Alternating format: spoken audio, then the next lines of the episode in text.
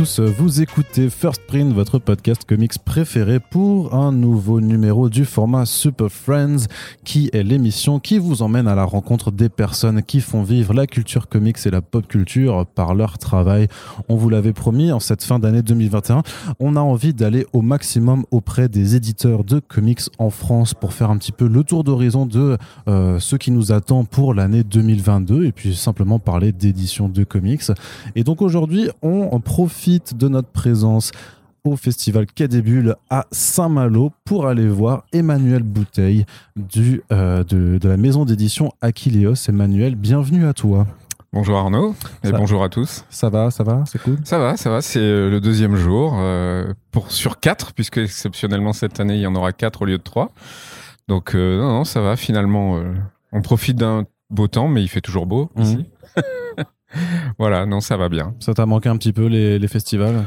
Ouais, oui, ça manquait, ça manquait de revoir les auteurs, ça manquait de revoir aussi le public, euh, les, gens qui viennent découvrir, faire découvrir des nouveaux titres. C'est vrai que c'est euh, voilà, c'est quand même des, moments agréables. Et euh, ouais, bah le dernier, c'était presque celui de Saint-Malo il y a deux ans. En fait, non, il y a eu quand même le Angoulême 2020 euh, entre temps, mais oui, oui, ça, ça, faisait un petit moment, oui. Très bien. Alors, Emmanuel, je t'avais déjà reçu euh, en podcast, euh, justement, hein, c'était, je crois, au, mm. Angoulême 2020, sur une émission qui était hébergée, qui, qui est toujours d'ailleurs hein, sur comicsblog.fr, donc on va pas non plus refaire tout l'historique d'Aquilos et tout ça. Malgré tout, vu que c'est la première fois que tu es sur First Print, est-ce que tu peux un petit peu présenter la maison Aquileos, s'il te plaît, pour celles et ceux qui, qui ne te connaisseraient pas et qui ne connaîtraient pas encore cette maison d'édition?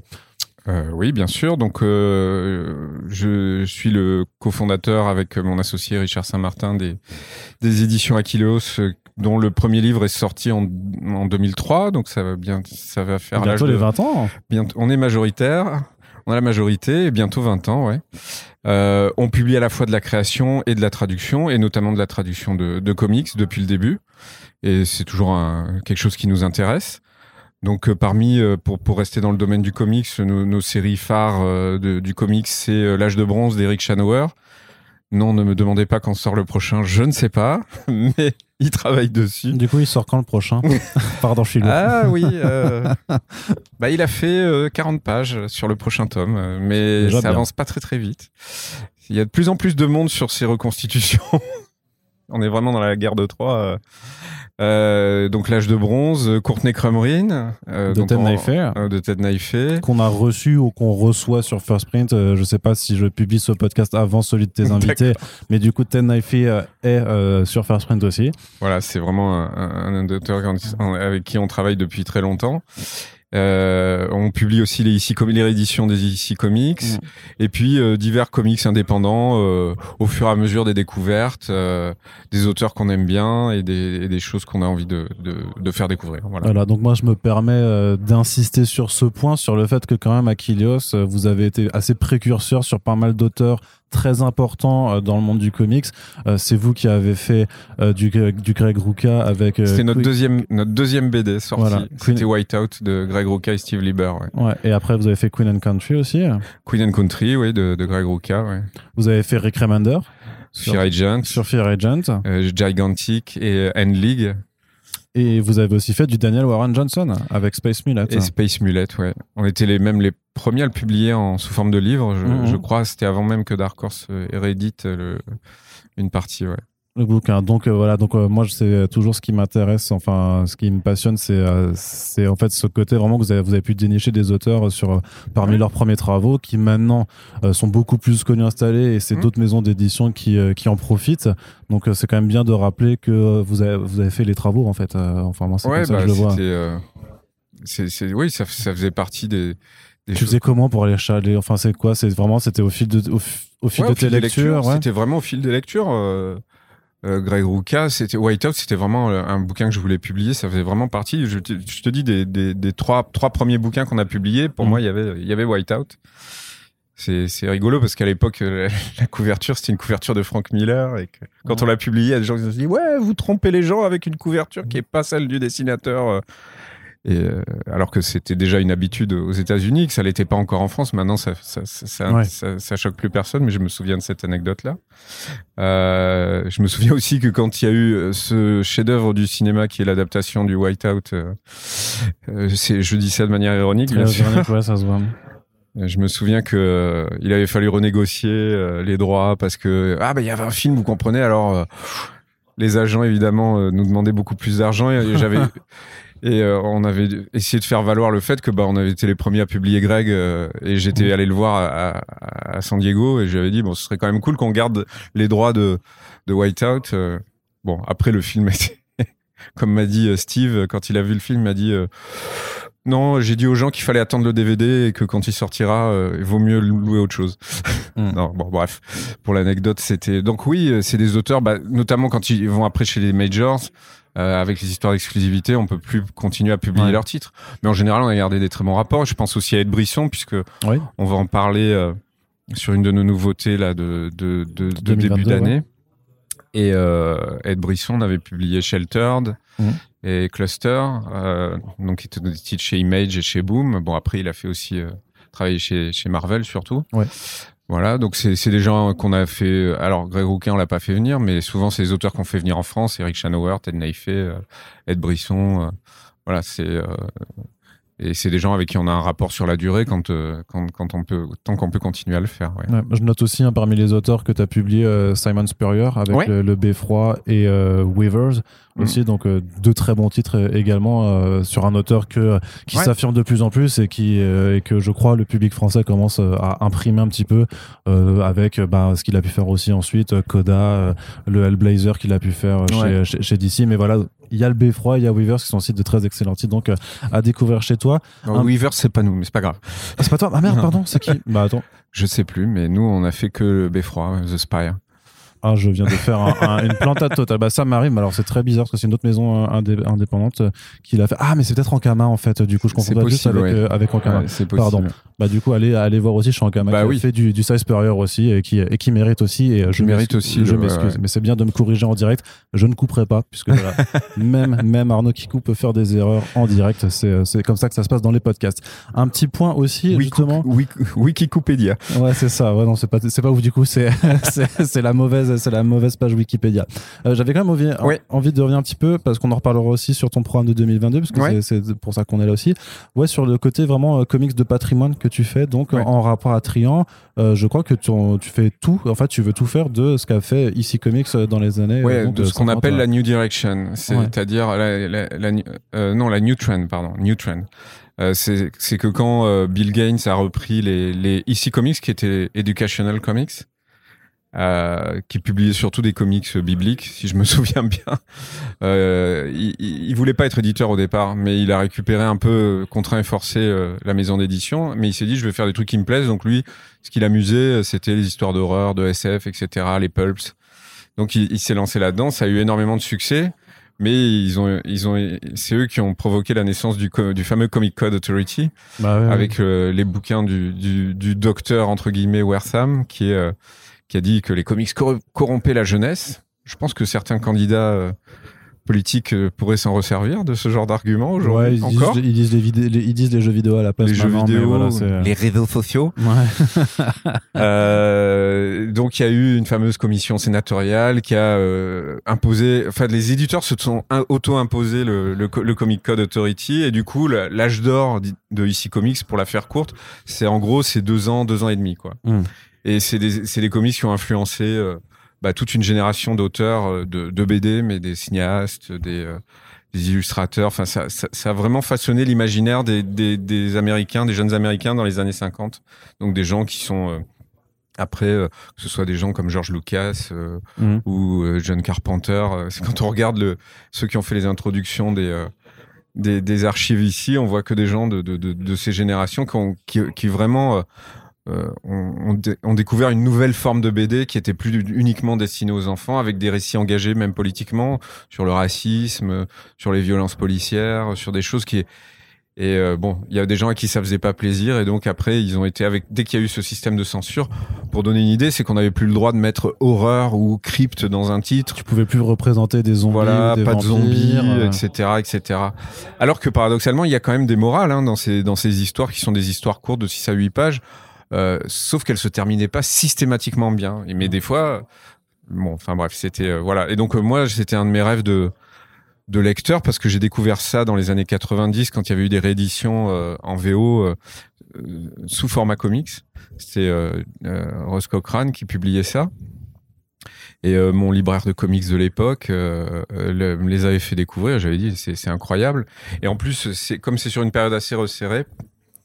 Sur une période assez resserrée, euh, ça faisait pas des grosses quantités. Et ça avait déjà été traduit en français par Albin Michel, par euh, euh, les humanoïdes associés, même encore avant. Mais ils avaient fait du picking, on va dire quoi. Ils avaient pris euh, des histoires ici et là. Et moi, j'avais vraiment envie de faire une œuvre euh, complète, chronologique. Alors c'est vrai que les, les premiers récits en général n'étaient pas les meilleurs, mais euh, voilà, je voulais dire, on va vous, présenter bah, les contes de la crypte. Tout, on les a publiés en cinq volumes et puis maintenant sous T'as forme une, intégrale. ouais, t'as fait une intégrale monstrueuse euh, qui est démentielle. Ouais, non, vraiment, faut, faut voir la taille de l'objet en vrai. Vous, avez- Ouais, vous- c'est vous aurez mal au genou, euh, au cul en le c'est lisant. 900 pages. En plus, on a récupéré des scans d'originaux euh, auprès de collectionneurs américains pour pouvoir les présenter. euh. et donc ça, c'était vraiment un partie de mes, de mes rêves d'éditeur. Et il nous reste sur la, la douzaine de séries euh, de, de, de IC Comics, il nous en reste une entière, une des séries d'horreur, la troisième, Vault of Horror, puisqu'il y a Tales from the Crypt, Haunt of Fear. Et Vault of a- Horror. les deux premières, on les a terminées, et Haunt of, euh, Vault of Horror. Et euh, il nous reste aussi le- le- une partie des comics d'aventure et de guerre, euh, Two Fisted Tales. À part, après, et Piracy, dont on fait un crowdfunding euh, actuellement, Ok. qui lui est une, un titre euh, assez bref, puisqu'il n'y a eu que 7 numéros, donc histoire de pirates. Voilà. Et en ce moment, sur, euh, sur la plateforme euh, Ulule, on fait le, le, le, crowdfunding pour cette, euh, cet album-là. donc pour les comics de pirates qui avaient Ouais. été édités par ici Comics Exactement. à l'époque. Et on va donc on a fait une intégrale Tales from the Crypt qu'on réédite là et on va aussi faire une intégrale Weird Science Mhm. euh, qui sera un peu moins lourde puisqu'il y a un peu moins de numéros mais qui sort aussi en fin d'année. Voilà. Ok. En, en patrimoine, on a fait aussi on a essayé de faire Pogo Oui. qui était euh, que moi je trouve enfin c'est un vrai chef-d'œuvre de la de, de- du strip américain mais malheureusement on n'a pas rencontré euh, assez de succès pour pouvoir continuer mais tout ça pour dire que ouais l'histoire de la BD et de la BD américaine euh, C'est quand même dur de faire parvenir, alors tu, tu penses, le, le- le- ce qu'on appelle vraiment maintenant le comics de patrimoine en France, c'est... Ça dépend, il y a des choses. on a eu plus de. Finalement, on- ici, comics, c'est vraiment. Ça se joue à quelques. Des fois, à quelques centaines de lecteurs euh, supplémentaires. Ouais. Mais euh, en plus, Pogo, c'était un gros travail de lettrage, de, de traduction, parce que c'était du lettrage à la main et Walt Kelly. Bon, je- j'en parle parce que je, je devrais pas en parler, parce que ça me remue à chaque fois de ne pas, être, de pas, pas pouvoir avoir fait la, la suite. Mais voilà, s'il y a des choses.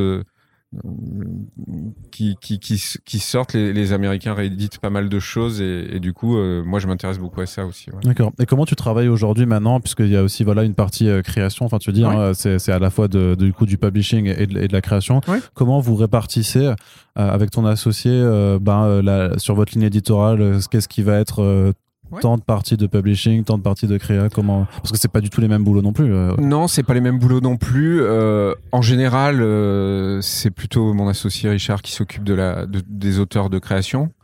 Alors, par contre, on choisit les titres toujours ensemble, quoi. C'est-à-dire que que ce soit de, des, des traductions ou des créations, euh, on se met toujours un moment ensemble autour d'une table virtuelle ou, ou, ou réelle, et on se dit voilà, est-ce qu'on a envie de publier ça ou pas? Donc, on, on partage nos, les choix éditoriaux, et après, c'est en fonction des projets. C'est vrai que sur la création, des fois, l'année dernière, on, en a fait assez peu. Euh, en 2022, il y en aura un peu plus parce que il se trouve que le planning de certains projets euh, fait que euh, voilà, on contrôle moins le planning quoi sur sur de la création parce que euh, les auteurs en sont plus ou moins avancés sur certains projets.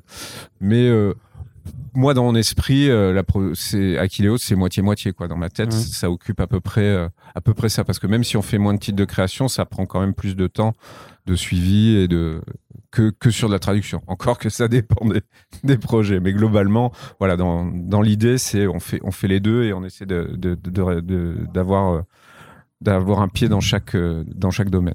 Et sur la partie euh, pu- publishing, alors pour, euh, pour choisir, c'est toujours euh, la même méthode que tu faisais déjà euh, bah, quand tu repérais des reminders ou des recasts, c'est-à-dire que tu vois des titres qui sortent et tu dis ça je vais faire. Je sais que tu as aussi quelque chose que ne font pas forcément d'autres maisons, c'est aussi d'aller rechercher sur le webcomic en fait. Ouais. Parce qu'il y a pas mal de titres que, qui sont d'abord publiés sur le web.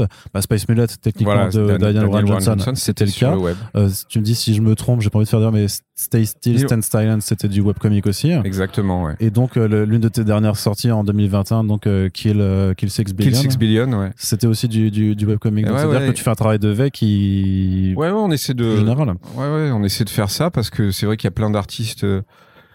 C'est devenu comme la presse, la prépublication, ce qu'on appelait la prépublication, euh, la presse BD, que ce soit en Europe ou euh, ou le ou le, le petit comics, euh, le pamphlet à l'américaine, euh, euh, a quand même du plomb dans l'aile. Souvent, bah, un auteur qui veut se faire publier, euh, John Allison, c'est pareil. Hein, même si Giant Days, on a Oui, on- mais ça a commencé sur le web ça aussi. a commencé sur le web. Ouais, Et quand il a été publié sur le web, c'est Boom qui est venu, Boom, Boom Studios, qui, qui sont allés le voir et qui lui ont dit Ah, on aimerait bien que tu fasses une série avec nous. Et il a développé l'univers qu'il avait commencé à faire euh, dans une. Donc, moi, je, je toute, fa- toute façon, quand euh, il y a un intérêt, quand un auteur euh, se trouve un public en ligne, euh, il, il va naturellement aller vers le print à un moment parce que les gens vont demander euh, à avoir ça. Donc euh, c'est marrant parce que quand on, ben, pour prendre Stand Still, Stay Silent, il y a des gens, quand on l'a publié en France, il y a des gens qui connaissaient quoi. Alors que ça a été publié que en, en finlandais et en anglais en ligne, mais il y avait déjà des gens qui suivaient en ligne. Et donc ils étaient au courant, euh, plus au courant que les libraires parfois. Je, je, je, je- c'est Ah, pas bah, un ça- reproche vis-à-vis des libraires, Non, mais en bah, fait non, bah. ils, ils- ils étaient au courant. Donc euh, oui, oui, on fait, on essaie de faire cette veille et parce que euh, en plus ça permet de, ouais, je pense que nous on cherche beaucoup de choses, on essaie de se démarquer de ce qui existe déjà.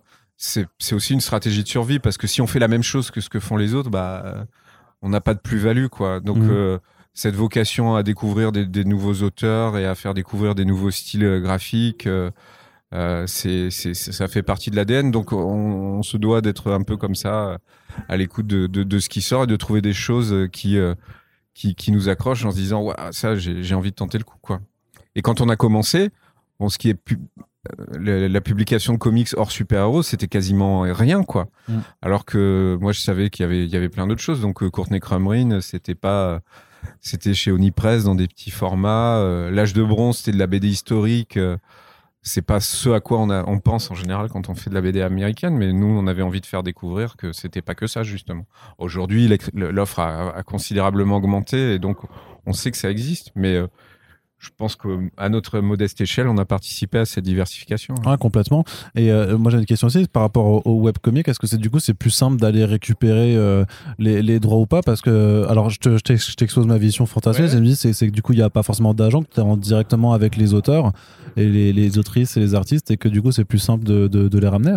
Alors, c'est parfois plus simple, euh, mais c'est bizarrement souvent plus compliqué. Euh, pour, pour Stan Steele, euh, elle, euh, elle vivait de manière assez recluse et elle répondait pas vraiment aux sollicitations. Alors, il se trouve que par la dessinatrice de Giant Days, Max Sarin, qui est aussi Ouais. finlandaise, euh, je lui en ai parlé, je lui dis est-ce que tu la connais? Ah oui oui on la connaît mais tu sais elle me dit tu vas avoir du mal à la contacter parce qu'elle vit elle travaille tellement et elle vit un peu recluse et moi pendant des années on a essayé de la contacter via le web différentes différentes formules et euh, finalement on y est arrivé quand elle a pris un agent pour euh, pour publier Ah. aux États-Unis en anglais et finalement là on était content de trouver un agent et d'avoir un interlocuteur ouais. et ça nous a permis de lancer le truc euh, d'un autre côté, euh, par exemple pour euh, Tom Parkinson Morgan sur Kill Six, euh, je l'avais contacté euh, en ligne et c'est lui qui m'a dit ah mais on va être publié chez Image, donc euh, bah, ça passera par là et donc c'est très bien. Euh, pour Daniel Warren Johnson, on avait contacté très facilement et pareil, euh, il nous avait dit euh, bah ça va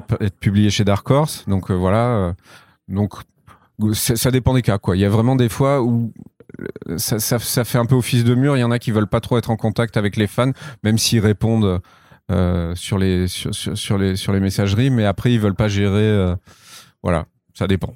Et en termes de fabrication, il y a aussi, euh, il n'y a pas de ligne claire euh, sur sur Aquilos. Vous faites des ouvrages très différents sur sur l'objet. En, en tout cas, ça, ça a été une décision que, que vous avez prise dès le Ouais. départ. En fait, vous avez jamais voulu avoir euh, une collection uniforme. Non, j'aime pas les collections, j'aime pas euh, parce que je trouve que inévitablement, enfin, je vois l'intérêt que ça peut avoir pour le lecteur, je vois que c'est l'intérêt que ça peut avoir pour le libraire. Euh, je veux dire, je, je, comprends tout à fait. Mais moi, j'avais dû te le dire il y a deux ans, le, métier d'éditeur, pour moi, c'est c'est comme ma bibliothèque, quoi. J'ai pas envie, euh, j'ai envie de retrouver l'éclectisme que j'ai en tant que lecteur, euh, en tant qu'éditeur. Si je me dis, je me retrouve à faire un peu tout le temps le même type d'ouvrage.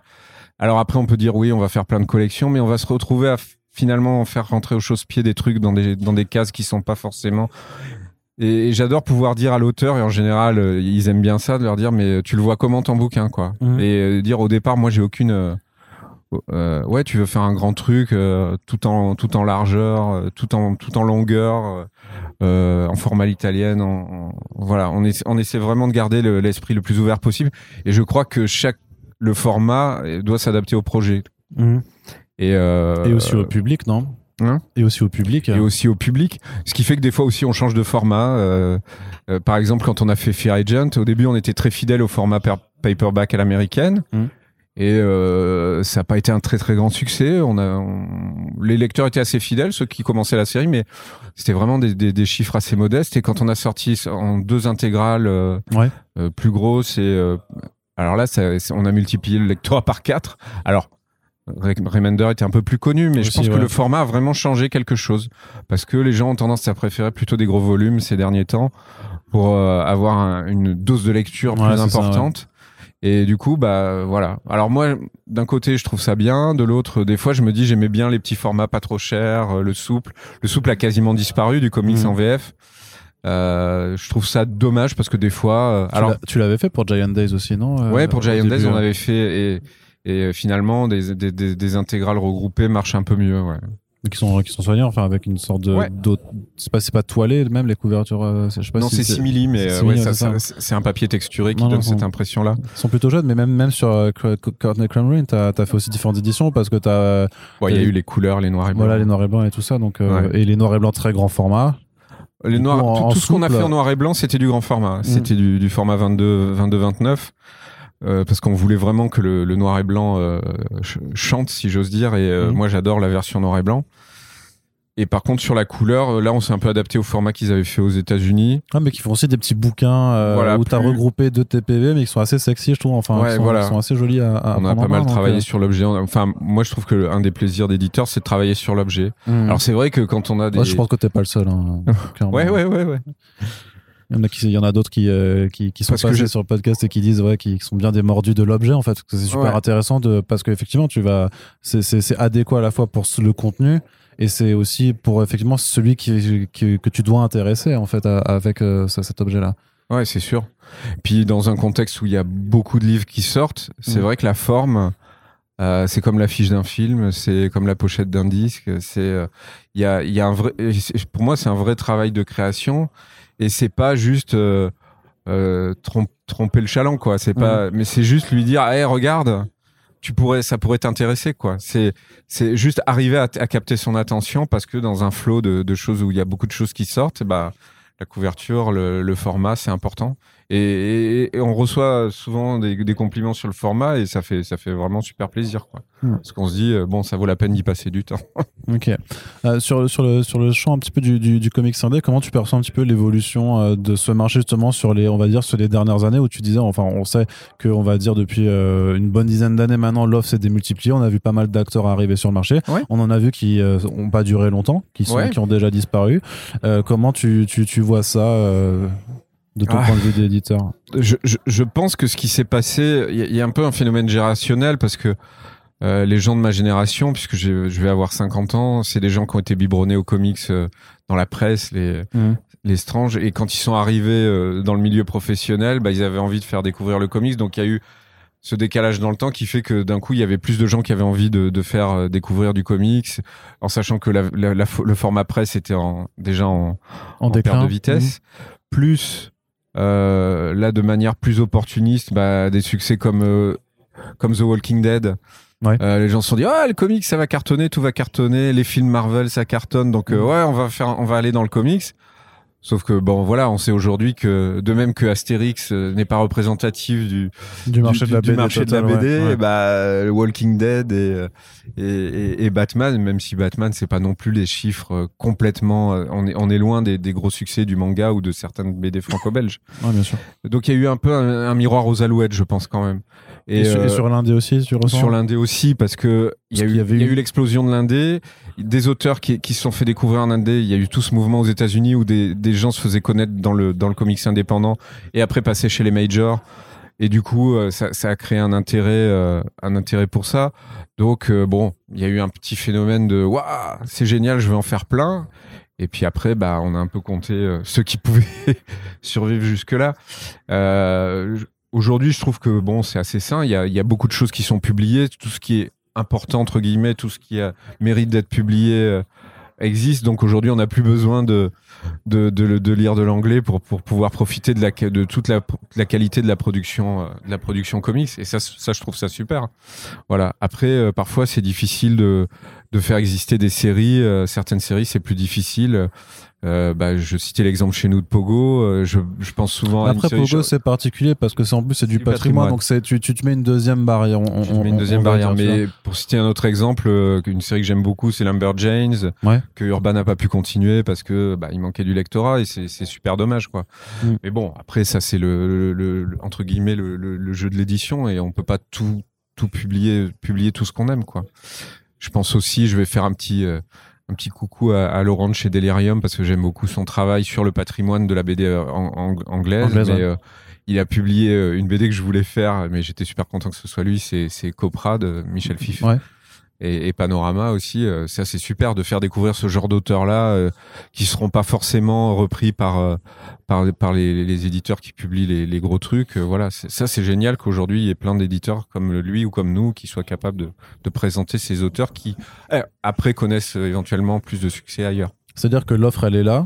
Est-ce que tu ressens quand même la demande parce que nous on suit quand même les choses on sait que euh, et alors on disait déjà que même pas même que même du Batman euh, par rapport Ouais. à ce qu'a- ce qu'avait pu faire Walking Dead c'était c'était Ouais. c'était haut mais c'était pas non plus aussi haut et nous on voit très bien enfin en tout cas on, on le sait c'est que euh, en dehors euh, et moi j'ai pu rédiger dessus même sur comicsblog.fr Ouais. de dire qu'en dehors des collections à petit prix et, et de certains épiphénomènes comme cette année Batman Fortnite en fait c'est c'est assez assez dur et alors pour le comics indé ça l'est ça l'est encore plus hein. C'est- dur, mais on a des on a des. Euh, nous, dans les derniers comics qu'on a qu'on a traduits, et alors on va dire c'est entre le patrimoine et le, et le comics euh, indé normal, c'est enfin contemporain, c'est Moonshadow qui était qui avait jamais Ouais. été publié euh, euh, l'intégrale en, France donc c'est de Dematteis de Mathéis et John Gimius, euh, qui est la première, le premier comics peint de toute l'histoire euh, du comics, entièrement peint. Euh, J'avoue, j'étais assez inquiet sur un projet comme ça parce que c'est un gros bouquin. Ouais, ça- ouais, il est fat, ouais. Euh, il est fat et euh, bon, Dark Horse avait fait un super boulot de, de, de, de remasterisation des fichiers par rapport à la première édition chez Vertigo. C'était vraiment du, du très très beau boulot, donc un peu peur, mais paradoxalement, c'est un titre qui a vraiment bien marché, plus que ce que j'espérais. Donc voilà. Et puis d'autres fois, bah, c'est plus compliqué. Mais Mm. globalement, les tirages ont tendance à baisser. Hein, c'est pas et le, et le Covid. La crise a Ouais. plutôt fait que les gens se sont rabattus encore plus sur les choses qu'ils connaissaient déjà.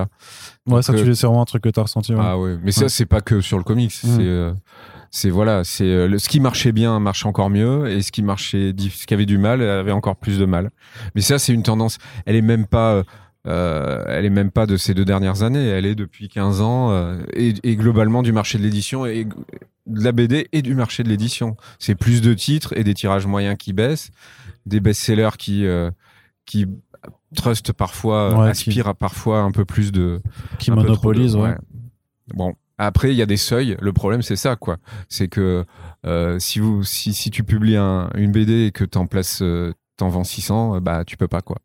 C'est c'est pas compliqué. Et encore un petit un éditeur de taille modeste va avoir des, des seuils de, de rentabilité qui seront plus, Plus bas, bas, que- ouais. que- que- que- qu'une grosse maison. Mais même à un moment, euh, c'est pas pas jouable. Alors après, il y a le crowdfunding. Il y en a qui le font dans le comics, comme euh, comme Comics Initiative, ce qui est un moyen de euh, plus, plus- peut-être financièrement plus solide. Mais d'un autre côté, euh, on réduit encore plus la, la le, le, le nombre de lecteurs parce que oui, Ouais. on peut financer un projet à 200 ou 300 lecteurs en crowdfunding, mais bon. Euh, jusqu'à quand quoi Parce qu'après, ça veut dire que c'est des livres qui sont pas diffusés largement. Bah alors comics du coup fait quand même euh, de la diffusion après en, Oui, li- voilà. en librairie et tout Ouais, ça et, ça, du, et- bien. et du- et du placement C'est euh, bien de faire les deux. Ouais. et toi mais toi tu le fais aussi du coup Oui, oui, c'est ce que je euh, fais tu, aussi, tu ouais. vas le faire sur, sur, Ouais, sur ces ouais, campagnes parce ouais, que même, même Bliss aussi il le fait maintenant mais c'est aussi plus des, Ouais, ouais. des campagnes on va dire de, de précommande quoi, voilà, de, ouais. De, de, sous- de Non, ça, sur, quoi. sur ce format-là, ça va. Au début, il y avait beaucoup de méfiance des libraires qui disaient ah ben oui, mais si vous faites ça, euh, moi je vais perdre mes, je vais perdre mon lectorat. Et en fait, ils se sont rendus compte que c'est pas vrai parce que euh, ce qu'ils peuvent perdre d'un côté, ils vont le gagner de l'autre parce que ça fait un peu de promo, ça fait, ça fait parler. Et donc, euh, si c'est un gros succès en, en crowdfunding, en général, ça, se- ça se reporte. ouais il y a un petit peu de, Voilà. de retombées sur, sur, sur les Il y avait eu ce phénomène sur le jeu de plateau euh, qui avait été fait avant. Et, c'était, et, et pour connaître des gens qui sont dans l'édition de jeux, maintenant c'est au contraire. Il y en a, il y a des, des mar- magasins qui disent Ah bah oui, il n'y a pas eu de campagne de crowdfunding, oh, ça m'intéresse pas. Donc Ouais. le, la méfiance est devenue au contraire. euh, voilà, on a besoin de tous les vecteurs euh, de, de communication possibles. Ah donc C'est bien que tu mentionnais le Covid un petit peu avant parce que je te poser un peu bah, comment ça s'était passé pour vous quoi sur 2020-2021 euh. Euh, Je crois que globalement, comme beaucoup d'acteurs du marché du livre, euh, on n'est pas le secteur le plus à plaindre, quoi. C'est-à-dire que les librairies ont rouvert quand même assez. Elles n'ont pas été fermées si longtemps que ça. Et puis surtout, il y a eu un phénomène de euh, les gens de rattrapage, quoi. Les gens se sont rués dans les librairies et que ce soit les librairies normales ou enfin générales ou de, ou de BD. Alors, je vais pas dire qu'on a eu le même boom que le manga parce que c'est pas vrai. C'est vraiment le, le- le manga, ça a été absolument démentiel et c'est toujours euh, démentiel. Mais euh, nous, ce qu'on a vu, c'est que sur des, voilà, sur des titres qui marchaient bien, bah, on a, c'est reparti euh, plus fort, euh, même qu'avant. Donc, euh, on a largement compensé, euh, euh, en tout cas sur 2020. euh, voilà. C'est lesquels c'est- chez toi on n'est pas à plaindre. C'est lesquels chez toi qui, euh, qui ont profité un petit peu Ah, les titres de fond jeunesse, euh, Ouais. bah, le prix qu'on avait eu là, Le Prince et la Couturière, des Ouais. séries comme Amulette. Wang, ouais. Euh, dans les nouvelles séries comme euh, Space Boy aussi, euh, qui, qui démarre pas mal, qui est un webtoon euh, devenu comics. euh. Ça, c'est un webtoon à la base. Ouais, euh, c'est un parce que j'ai vu que tu le publies en petit format. Je me demandais si c'était euh, du coup ouais, du webcomic ou. Alors là, pour le coup, je savais pas. Je l'avais Ouais. pas découvert en ligne. C'est quand j'ai vu chez, chez Dark Horse. Ouais. euh, J'ai dit, ah, c'est- c'est c'est sympa comme tout. Je l'ai lu et, et- et j'ai découvert après que c'était un webtoon que Dark Horse avait, euh, avait publié. Ok. Bon, on aborde euh, ce programme un petit peu de 2022. Alors, tu réduis un petit peu aussi la, la part comics sur, euh, sur l'année Ouais, prochaine. c'est- un peu à- dans la continuité de ce qu'on disait Ouais. sur euh, l'offre et, et- et la demande. quoi. Donc, euh, l'idée, c'est pas forcément de, de vouloir trop, euh, trop produire, trop proposer, Ouais, mais ça- plutôt de mieux accompagner ce que, ce que tu veux sortir alors? Oui, puis c'est c'est surtout en fonction, est-ce qu'on a des, des choses qu'on a envie de publier à ce moment-là ou pas, ou est-ce qu'on a pu les... Bon, il y a aussi la compétition. sur Ouais, parce qu'il y a une guerre, droits. il y a, ouais, la guerre des Voilà. achats de on va Euh, dire. donc euh. des fois, euh, bah, on peut pas, on peut pas, on peut pas faire partie du jeu. Ouais, quand t'as Urban et Delcourt qui arrivent, font.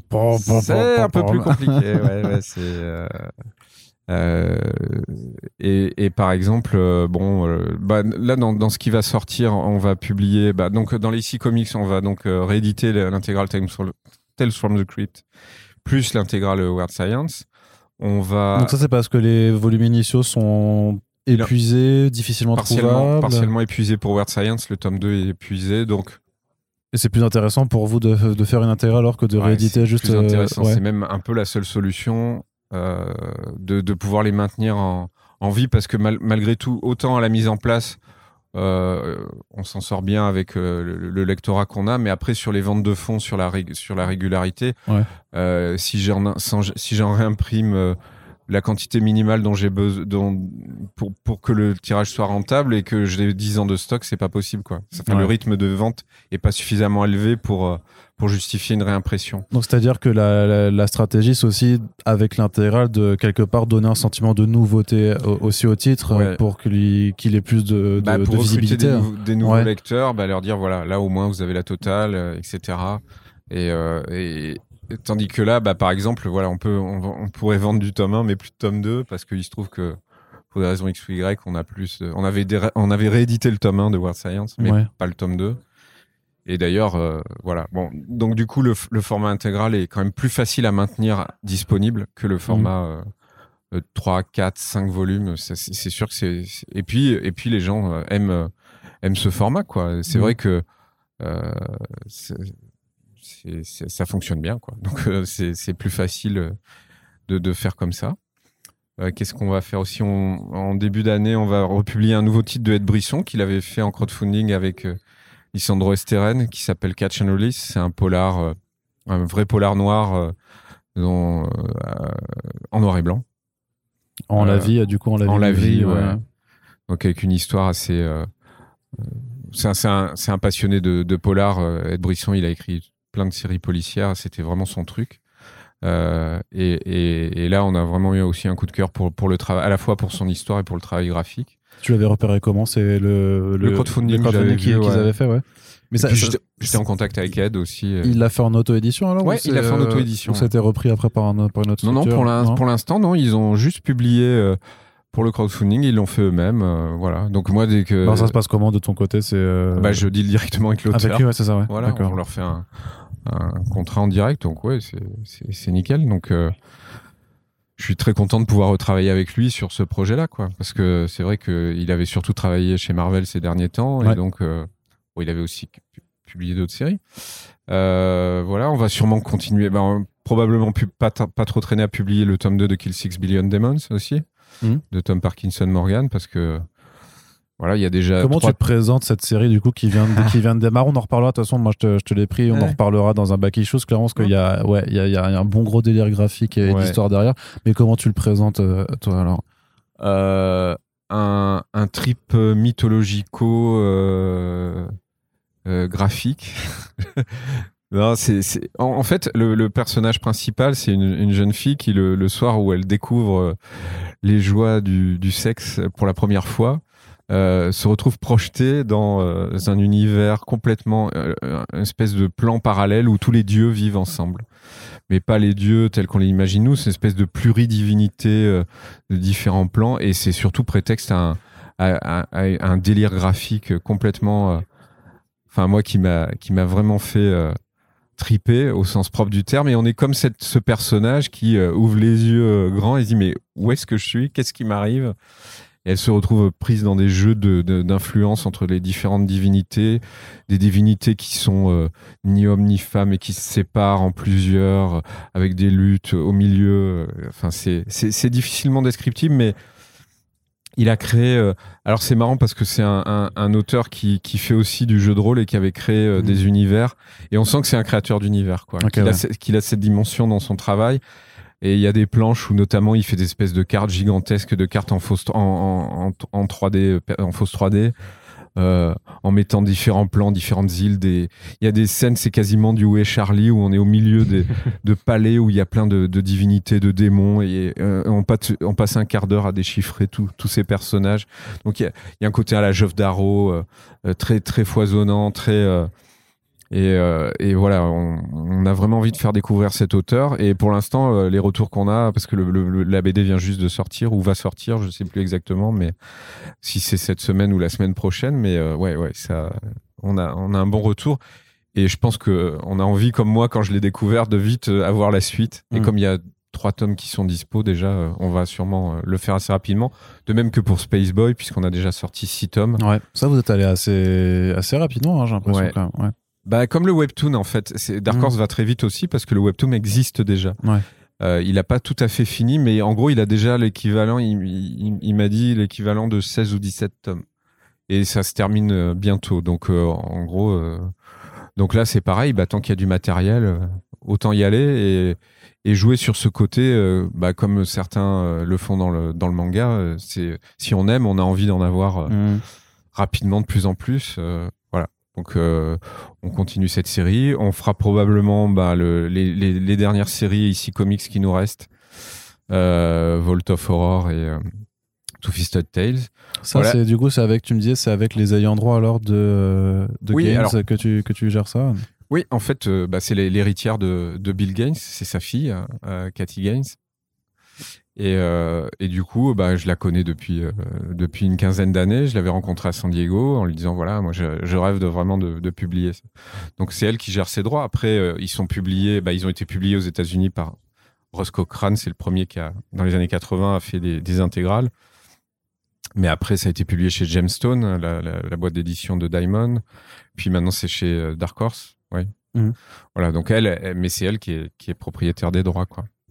Il y a des projets de séries aussi, de renouveler une série télé sur Conte de la Crypte. Après, c'est de l'anthologie, donc c'est un, un, format un peu particulier, mais, mais je pense qu'il y a. Moi, j'adore ce format, des histoires courtes, avec un twist. Ça peut se prêter vraiment mm. à, à, une découverte. Voilà. Bon, le nom Conte de la Crypte est connu parce qu'il il y a eu la série, justement. Mm. Parce que bah, le film de Stephen King, Crypt Show, c'était un hommage direct à, à Tales from the Crypt. Voilà. Ok. Et donc euh, pour euh, pour le 2022, d'autres d'autres choses dont tu, tu veux pour l'instant pour l'instant pour l'instant non, rien de, de, de définitif. Peut-être euh, euh, bah, il y aura la fin de Giant Days aussi, ouais. puisqu'il reste deux tomes. Euh, donc ça aussi, on est content de pouvoir le terminer. Peut-être les intégrales 6 et 7 alors c'est? C'est ouais, 6 et 7, c'est ça, voilà. Et après, ce sera, ce sera fini. Euh, et d'ailleurs, il nous prépare une petite surprise pour la dernière intégrale. Il y aura peut-être une petite histoire inédite. Ah, trop bien. Ça, c'est cool. Qui serait inédite, inédite pour la version française alors non, il la publiera aussi en anglais, mais euh, elle sortira, elle sortira en même temps, parce qu'il a envie de faire une dernière histoire et, euh, et possiblement ce sera une sorte de crossover. Mais je peux pas en dire. Ouais, bien sûr, non, non, non bien sûr. On va pas, faut pas gâcher le, la surprise de, de voilà. Et puis après, il y a d'autres projets avec qui je suis en discussion avec les éditeurs étrangers, mais c'est pas encore signé, donc c'est compliqué. Quoi. Compliqué d'en parler. Ok, donc euh, vraiment, donc euh, petite euh, petite sélection quoi. Voilà, des continuations, beaucoup finalement beaucoup de continuations. parce que bah voilà, il y a des choses. Quelque part aussi pour sécuriser en fait ce que tu as déjà commencé à proposer et pas t'éparpiller alors sur avec trop de nouveautés. Hein. Ouais, je déteste pas, pas être pas pouvoir terminer des séries. vraiment, quand on, le, quand on les termine mm. pas, c'est qu'il n'y a vraiment pas moyen, euh, que c'est juste un, un, suicide commercial. Sinon, on essaie vraiment toujours de trouver un moyen de le faire. Voilà. Ok, très bien. Bah écoute, euh, merci beaucoup eh Emmanuel. merci à toi Arnaud, c'est toujours un plaisir d'avoir été avec nous euh, pour pour présenter ça. Euh, donc on vous rappelle voilà que tous ces titres qui ont été abordés sont disponibles ou arriveront chez Aquileos. Et puis ben nous on continuera de voilà de, de parler de vos nouveautés à la fois dans le front page et, les back issues puisque ben on est reconnaissant quand même de, de, de tout ce que tu as déjà ramené en, en France et, et ce qui peut vivre aujourd'hui grâce au travail que vous avez fait si cette émission vous a plu, n'hésitez pas à nous faire vos retours dans les commentaires sur notre site et sur nos réseaux sociaux. Et on vous rappelle que le plus important avec nos podcasts et particulièrement sur ce format Super Friends dont vous savez l'affection que j'ai euh, tout particulièrement, eh bien la meilleure façon de les faire vivre, c'est de les partager au maximum, à la fois pour le podcast, mais aussi pour faire découvrir le travail de nos invités, donc en l'occurrence de l'éditeur Aquileos. Merci à toutes et tous de nous avoir écoutés et à très bientôt. Salut Emmanuel. Salut Arnaud, merci.